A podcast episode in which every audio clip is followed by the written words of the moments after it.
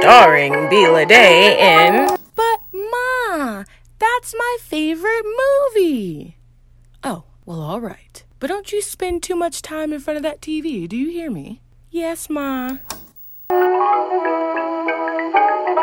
Welcome to my podcast, But Ma, that's my favorite movie.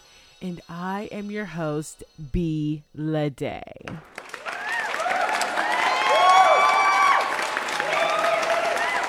So, if you're new to this podcast, what I do is introduce movies to you by having a different theme each episode. I'll talk about two movies that have a plot that is centered around the subject of the theme for that episode. I'll introduce the movies by giving a summary of the beginning of the movie up until the major plot point. Today's episode is titled, But Ma, That's My Favorite Iconic Movie. So, you may be wondering, what is an iconic movie? And I'll tell you in just a bit. What I want to do first is let you know about our social media and our website. So, firstly, we are available on Instagram, Facebook, and Twitter. So please, if you aren't already, or if you are a new listener, go ahead and follow our social media pages for a sneak peek about upcoming episodes. And I actually do that with a game called Guess the Movie slash Theme. My website is butma, that's my favorite movie.com.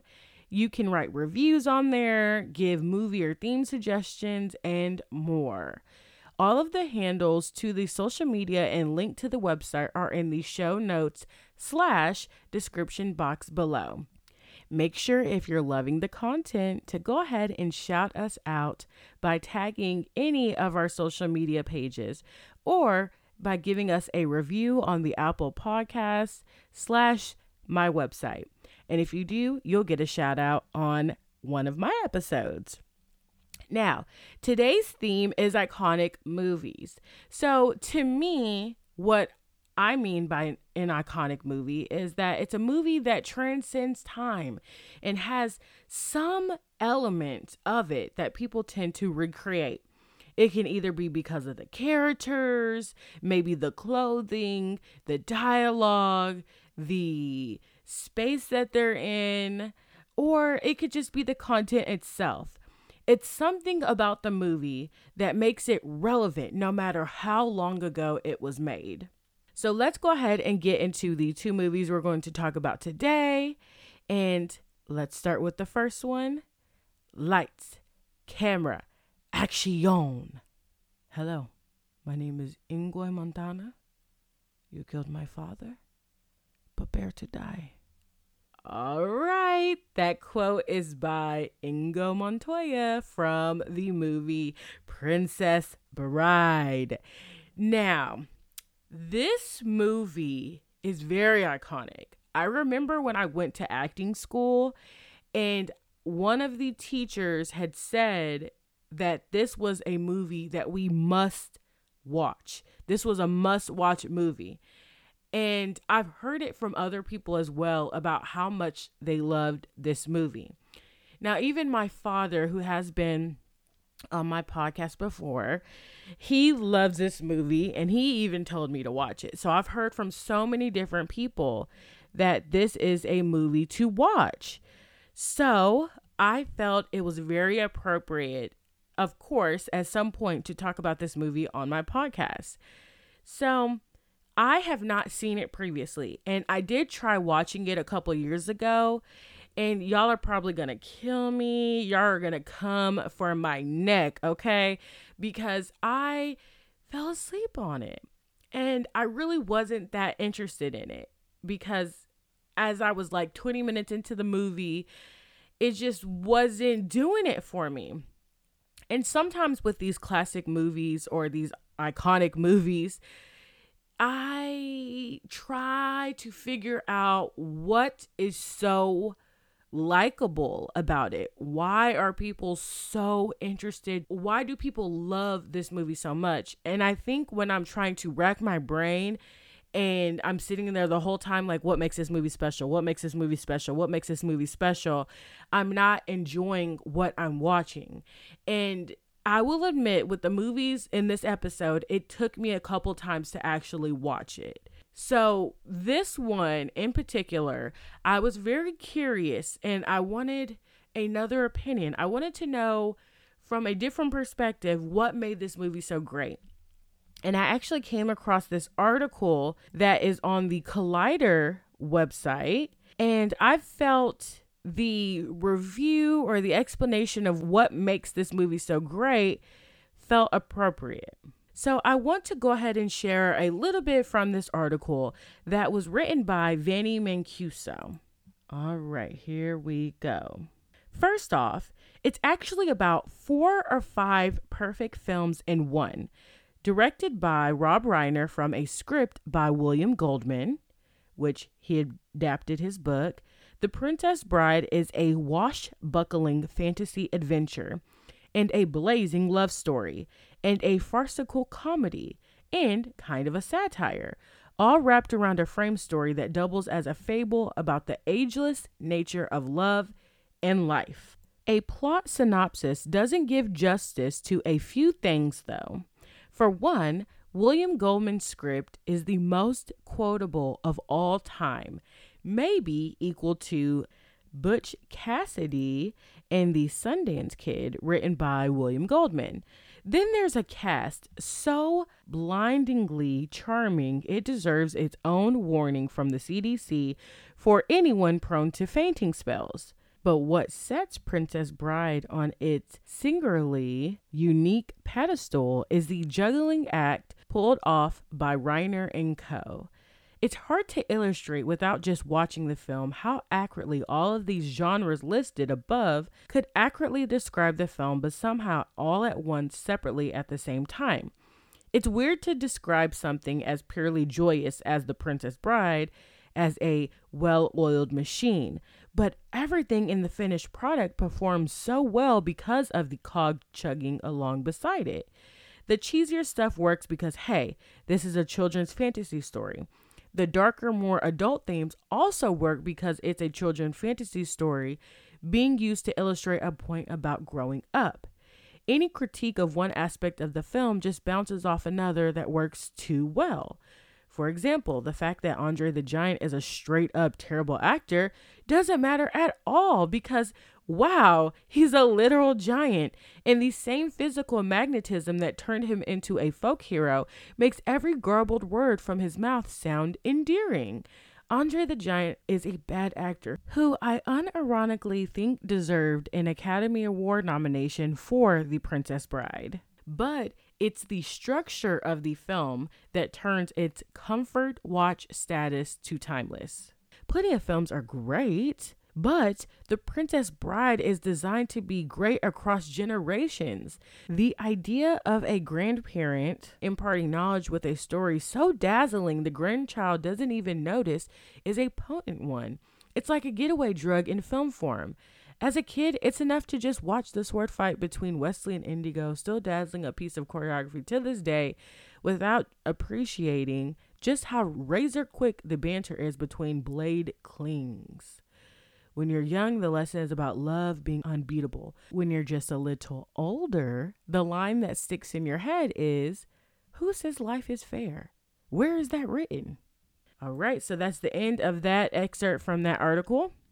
And what I definitely agree with, and what my initial opinion of what made this particular movie iconic was the dialogue.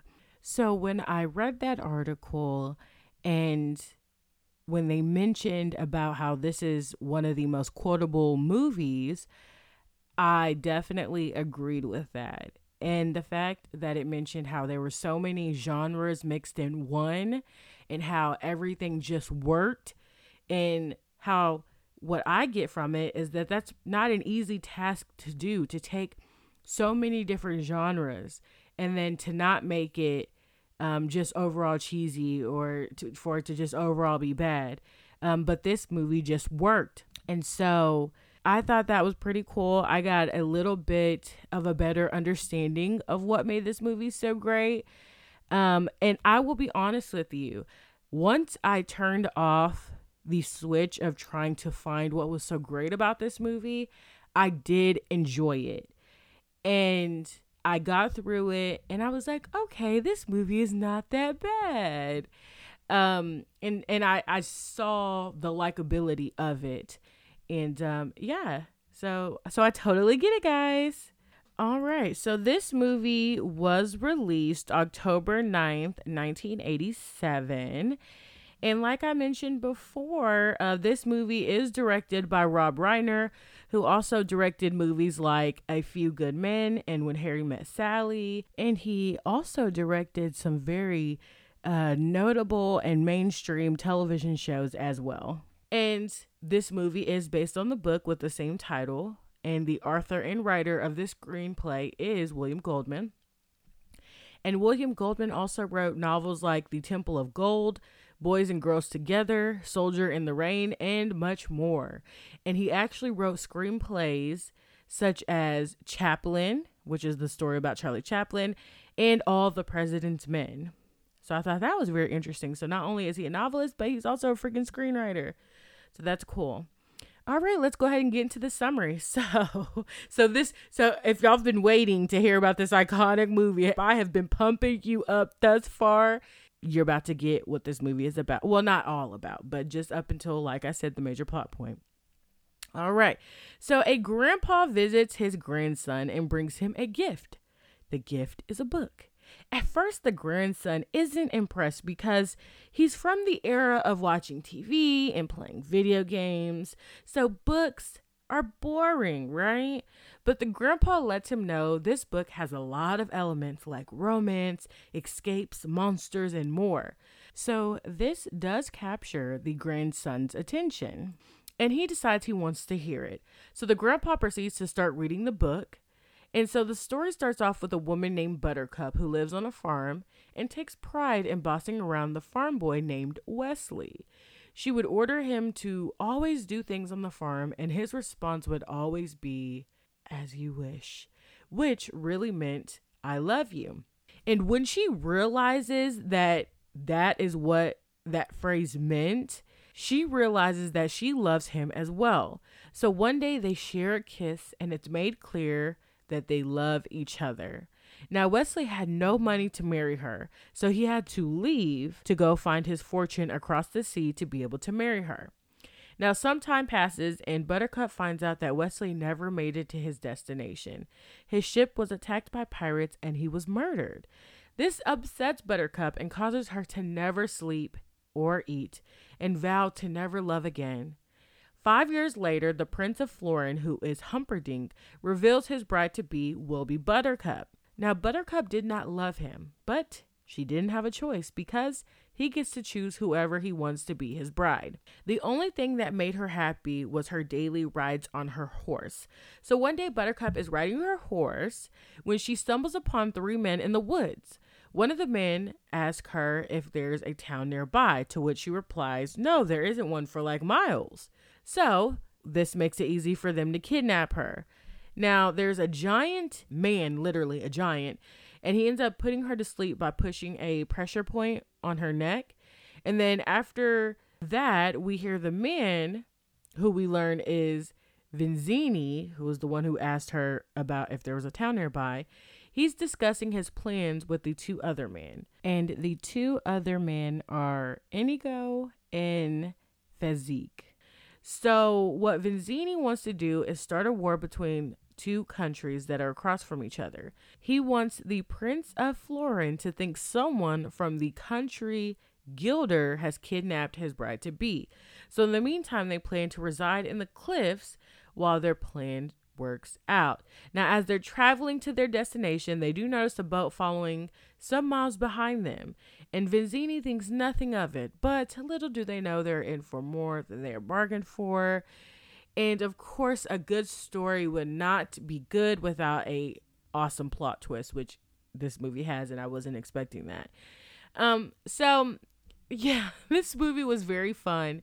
It is funny, and um, it just has all of the elements, like the article has said, um, that anyone would be interested in seeing. Like you like adventure, you got that. You like comedy, you got that. You got romance, you got that. Uh, you like you know fighting choreography. Well, it's not fighting, but the uh, swordplay choreography. You got that. You got want good dialogue. You got that. So there's just a lot of great things about this film. And let's go ahead and get into the cast that we have here. So we have Cary Elwes, who was also in The Informant and Twister. Next, we have Mandy Patinkin, who plays Inigo Montoya. And he was also in Dick Tracy and Alien Nation. Next, we have Chris Sarandon, who also played in Dog Day Afternoon and Child's Play. Next, we have Christopher Guest, who plays Count Rugen, and he was in This Is Spinal Tap and A Mighty Wind.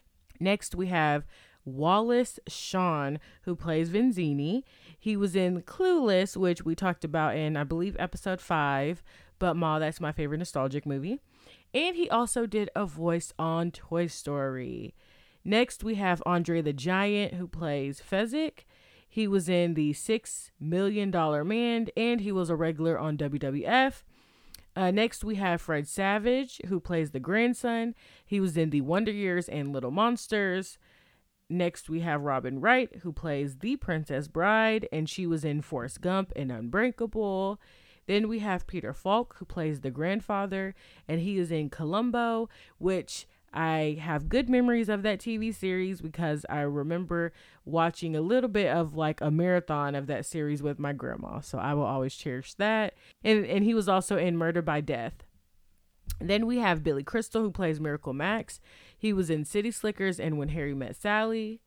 And then we have Carol Kane who plays Valerie. She was in the Addams Family Values and Jawbreaker which was in the teen episode, but Ma, that's my favorite teen movie. Um, she played the principal in that film. And last but not least, we have Mel Smith, who plays the albino, and he was in National Lampoon's European Vacation and Brain Donors. Now, on to the behind the scenes information. So, the first piece we have here is when Count Rugen hits Wesley over the head. Cary Elwes told Christopher Guest to go ahead and hit him for real. Guest hit him hard enough to shut down production for a day while Elwes went to the hospital. So that's when being real goes wrong, I guess you could say. All right, the second piece we have here, according to author William Goldman, when he was first trying to get the movie made in the 1970s, a then unknown Arnold Schwarzenegger wanted to play Fezzik and he was strongly being considered because Goldman could never get his first choice, Andre the Giant, to read for the role. By the time the movie was made about 12 years later, Schwarzenegger was such a big star they couldn't even afford him. Andre was cast after all, and the two big men had gone on to become friends. All right, the third piece of information we got here the giant rodents were created with diminutive actors inside rat suits. On the day Wesley was supposed to wrestle the main actor, Danny Blackner, he was nowhere to be found. Finally, Blackner arrived on set with a long story about being pulled over for speeding the night prior on his way home from the bar and subsequently being put in jail for a few hours for drinking after the police officer didn't believe his story about having to work as an actor slash stuntman playing a rat that's definitely going to be a funny story he's going to be able to tell his grandkids. All right, the fourth piece of information we have despite his character Fezzik's almost superhuman strength, Andre the Giant's back problems at the time prevented him from actually lifting anything heavy. Robin Wright had to be attached to wires in the scene where Buttercup jumps from the castle window into Fezzik's arms because he couldn't support her himself. And that is very ironic because you assume someone as big as Andre, who is considered a giant, would be able to pick up anything, lift anything, you know, carry the most heaviest stuff. But what we don't realize is like their structure of their body does affect their bones. And I think it has to do with the fact that one, humans aren't supposed to be built like that. that big. And so there's like a downside to it, you know? And um unfortunately, he did have that issue with his back and that's terrible to hear because I can only imagine the pain that he went through. Um but luckily they were able to, you know, figure out how to make things work where it still gave us the illusion, you know, that he was this big strong guy. And the last piece of information that we have is in order to create the greatest sword fight in modern times, Cary Elwes and Mandy Patinkin trained for months with Peter Diamond and Bob Anderson, who between them had both been in the Olympics, worked on Bond, Lord of the Rings, Indiana Jones, and the Raiders of the Lost Ark and Star Wars films, and coached Errol Flynn and Burt Lancaster. Every spare moment on set was spent practicing. Eventually, when they showed Rob Reiner the sword fight for the movie, he was underwhelmed and requested that it be at least three minutes long rather than the current one minute.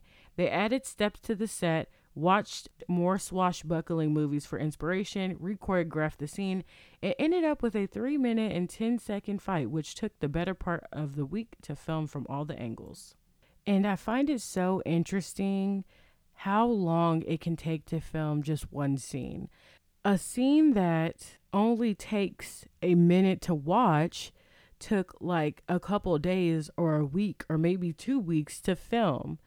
It's absolutely fascinating to me and I love it. I don't know about y'all, but things like that I, I love. And that's exactly why I want to be in the business. And that's why that's my goal to, you know, end up being a filmmaker. But I digress.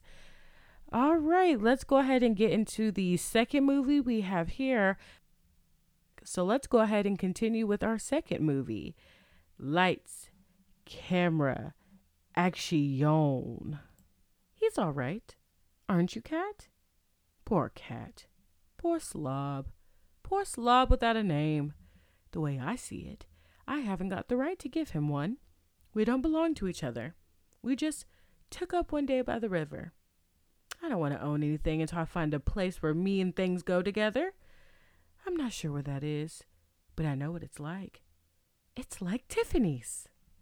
And that quote is by Holly Golightly from the movie Breakfast at Tiffany's. And let me tell you guys, I was super, super pumped to talk about this movie because I've always heard the name. Never watched the movie before this episode.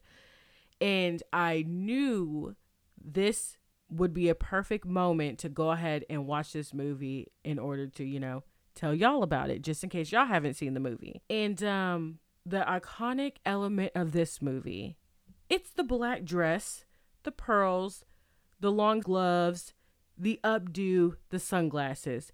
Everyone knows the look that Audrey Hepburn had in this movie. People constantly recreate it as a costume. People do photo shoots dressing like it. People reference this outfit in modern day all the time. So this is definitely an iconic movie because of that dress. And I will tell you this, I didn't know what to expect when I went into this movie. I had no idea. I didn't even want to read like the summary or synopsis of this movie beforehand. I just wanted to watch it because frankly, I never looked it up before to see what it was about. I just always heard the name. And um, of course, we've heard about the jewelry, Tiffany's jewelry as well. And so, yeah, I was just very just curious about what this movie was about. So I was excited to be able to watch it for this episode. Now, this movie was released October 6, 1961. Now, mind you, the previous movie that we talked about was released October 9th. Now, let me tell you about synchronicity and how I didn't even plan that. And I think it's very funny how when I'm planning movies, I'm not sure of the details of them. Well, initially I come up with a theme and then I pick the movies to that go with that theme. So I start with the theme first. Now sometimes I'll start with the movies. In this case, I started with the movies and then I created the theme. And then the fact that these movies were released around the same time, I totally didn't plan that, but I love when that happens because it's like y'all were meant to be paired together. All right, the writer of this screenplay is George Axelrod, who also wrote Seven Year Itch and Bus Stop. But this movie is based on the book by Truman Capote, who also wrote Other Voices, Other Rooms, and In Cold Blood. Now, what is interesting about the author of the book is that there is actually a movie titled Capote, which is centered around the author of this book, Breakfast at Tiffany's. But it's about him writing a book um, about a about the murder of a family, and he's doing research on it, and then he forms a relationship with one of the killers. Now, mind you, a long time ago, my um, uncle he was trying to get me to watch this movie and Charlie Wilson's War, and I remember I watched Charlie Wilson's War, wasn't interested. I think I tried watching this one, couldn't get into it, but I think with age comes patience, and as you're living life, you have a better understanding of life. Of course, your taste begins to change and just different aspects of your life, like clothing, food, uh, entertainment. And so I think I would have a better appreciation now. But I just think it's funny that a long time ago, I was recommended to watch this movie.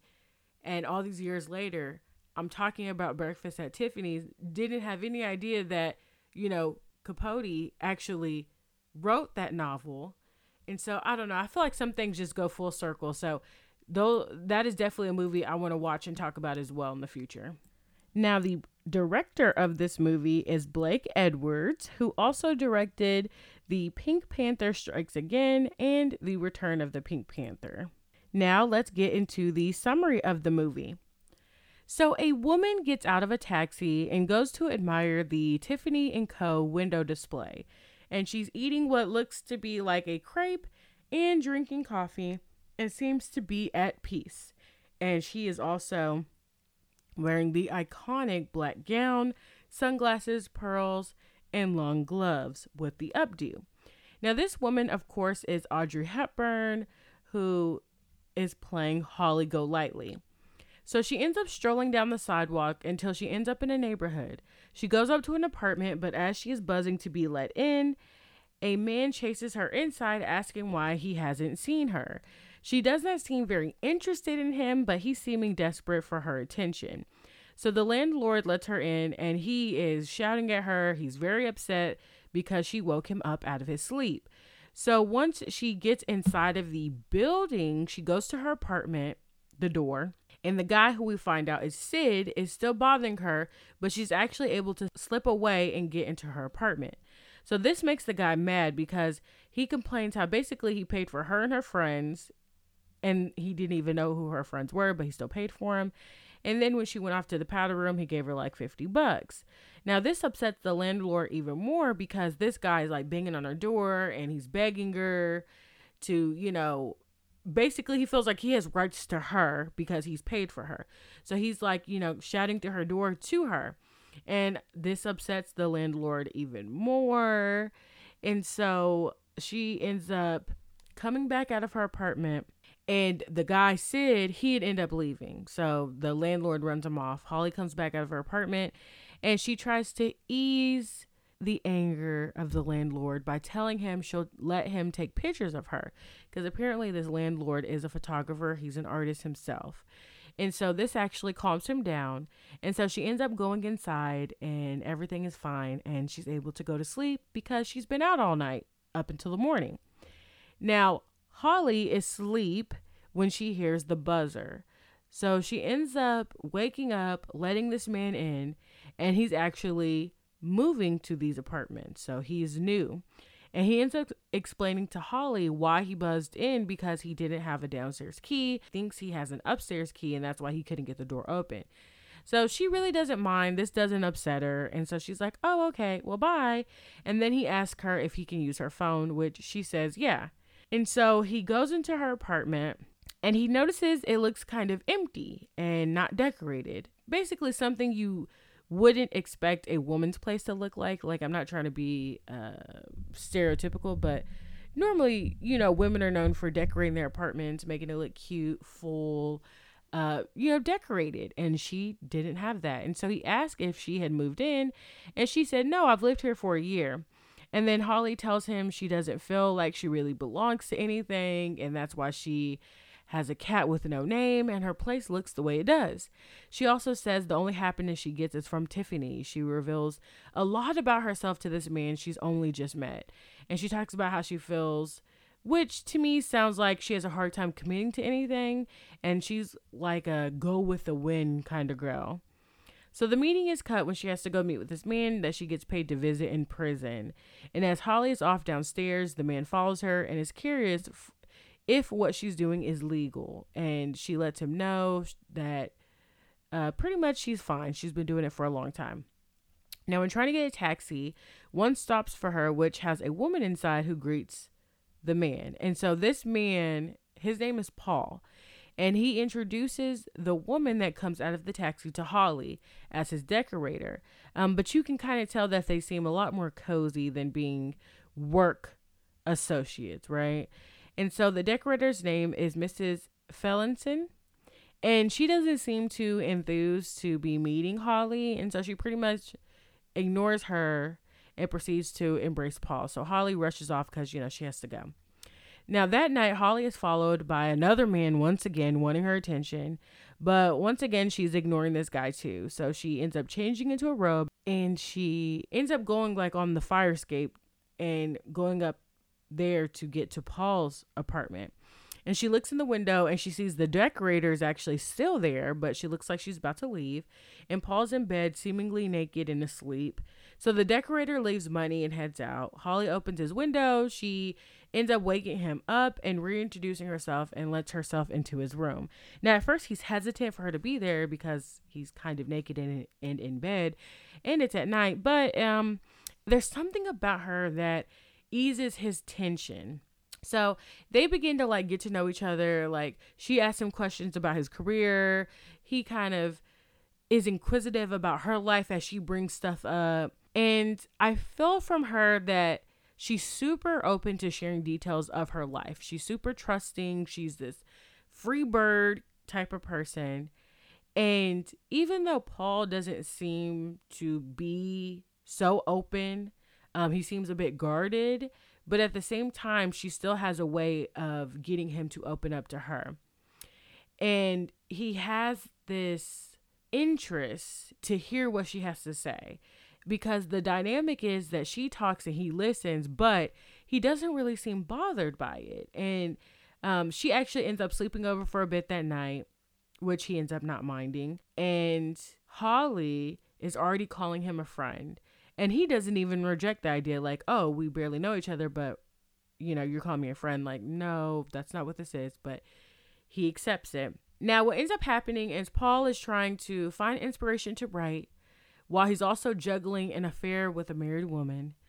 And Holly and him begin to get close, but Holly has a secret and things that she is hiding from her past. So, once again, I really did not know what to expect from this movie, and it surprised me. It was way different than I thought it was going to be.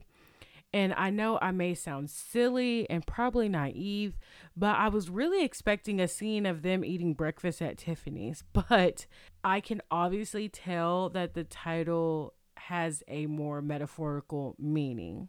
All right, let's go ahead and get into the cast here. All right, so we have Audrey Hepburn who plays Holly Golightly. She plays in My Fair Lady in Roman Holiday. Next, we have George Peppard, who plays Paul Varjak, and he was in the Blue Max and the Carpetbaggers. We have Patricia Neal, who plays Mrs. Fellison, and she was in HUD and The Day the Earth Stood Still. Then next, we have Buddy Ebsen, who plays Doc Golightly. He was in the Beverly Hillbillies and Born to Dance.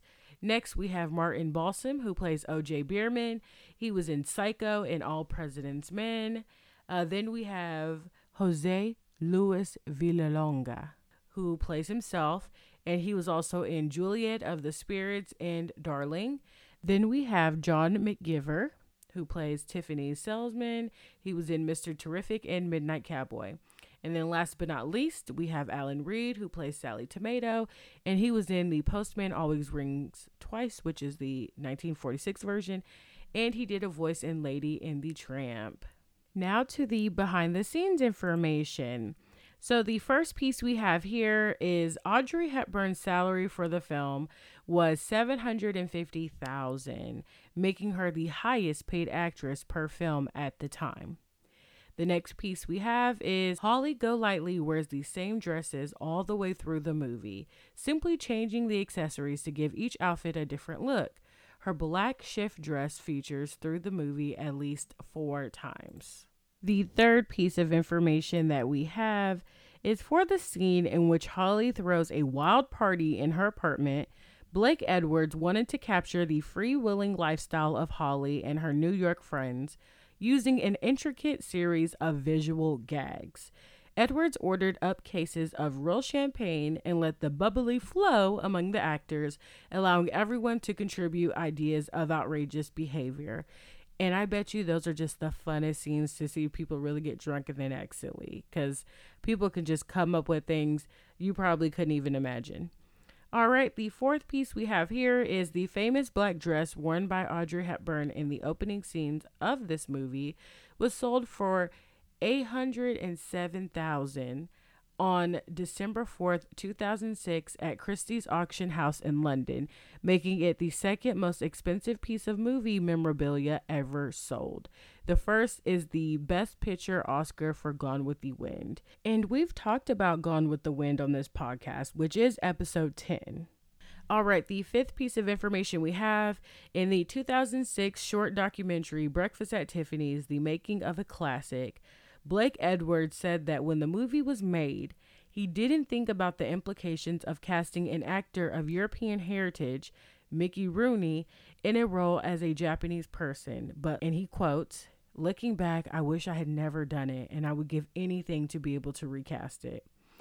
And I remember hearing about that role being portrayed in this movie before I've seen it. So, yes, it would be very problematic the fact that Instead of just getting a Japanese person to play that character, they decided to take um, someone who is white, paint them up, and make them a caricature of a Japanese person. So that is one of the most problematic parts of this movie. Um, so I'm not sure how that is received today. I know the black dress just takes over everything, so people don't really talk about that part of it. But yeah, that that was pretty bad. So, the sixth piece of information that we have is that this movie's poster was ranked number 18 of the 25 best movie posters ever by Premiere. And I had no idea that that was even a thing, but that is very interesting. All right, the seventh piece of information we have in September 2017, Tiffany & Co. bought the original 1961 working script with deleted scenes and notes in Hepburn's handwriting for about 846,619. It was at the Christie's auction once again in the House of London and selling for more than the second and third highest items in the auction that day combined. It's the most expensive film script ever bought at an auction. And the eighth and last piece of information we have and I always think this is interesting how titles of movies are translated in different countries. And this movie in France is known as Diamonds on Toast. So I guess I I wonder how, you know, Breakfast at Tiffany's isn't able to translate there or do they just kind of take the concept of the movie and they create their own title? I guess you know, words are um not always transferable or mean the same thing in different places. So that's very interesting. All right. Well, that is all that I have for the two movies today. Go ahead and if you are interested in watching these movies or if you have watched these movies before, comment below and share your thoughts about these movies. Let me know if you liked them or if you have suggestions of movies that could be related to this theme. Now, I want to go ahead and thank my listeners. If you are a returning listener, thank you so much for coming back. You're a real one, period. And if you're a new listener, thank you so much for stopping by and giving my podcast a chance. I hope you stay and listen to some more episodes. Well, you know what time it is? The show is over, the credits are rolling, and I'll see you at the next showtime.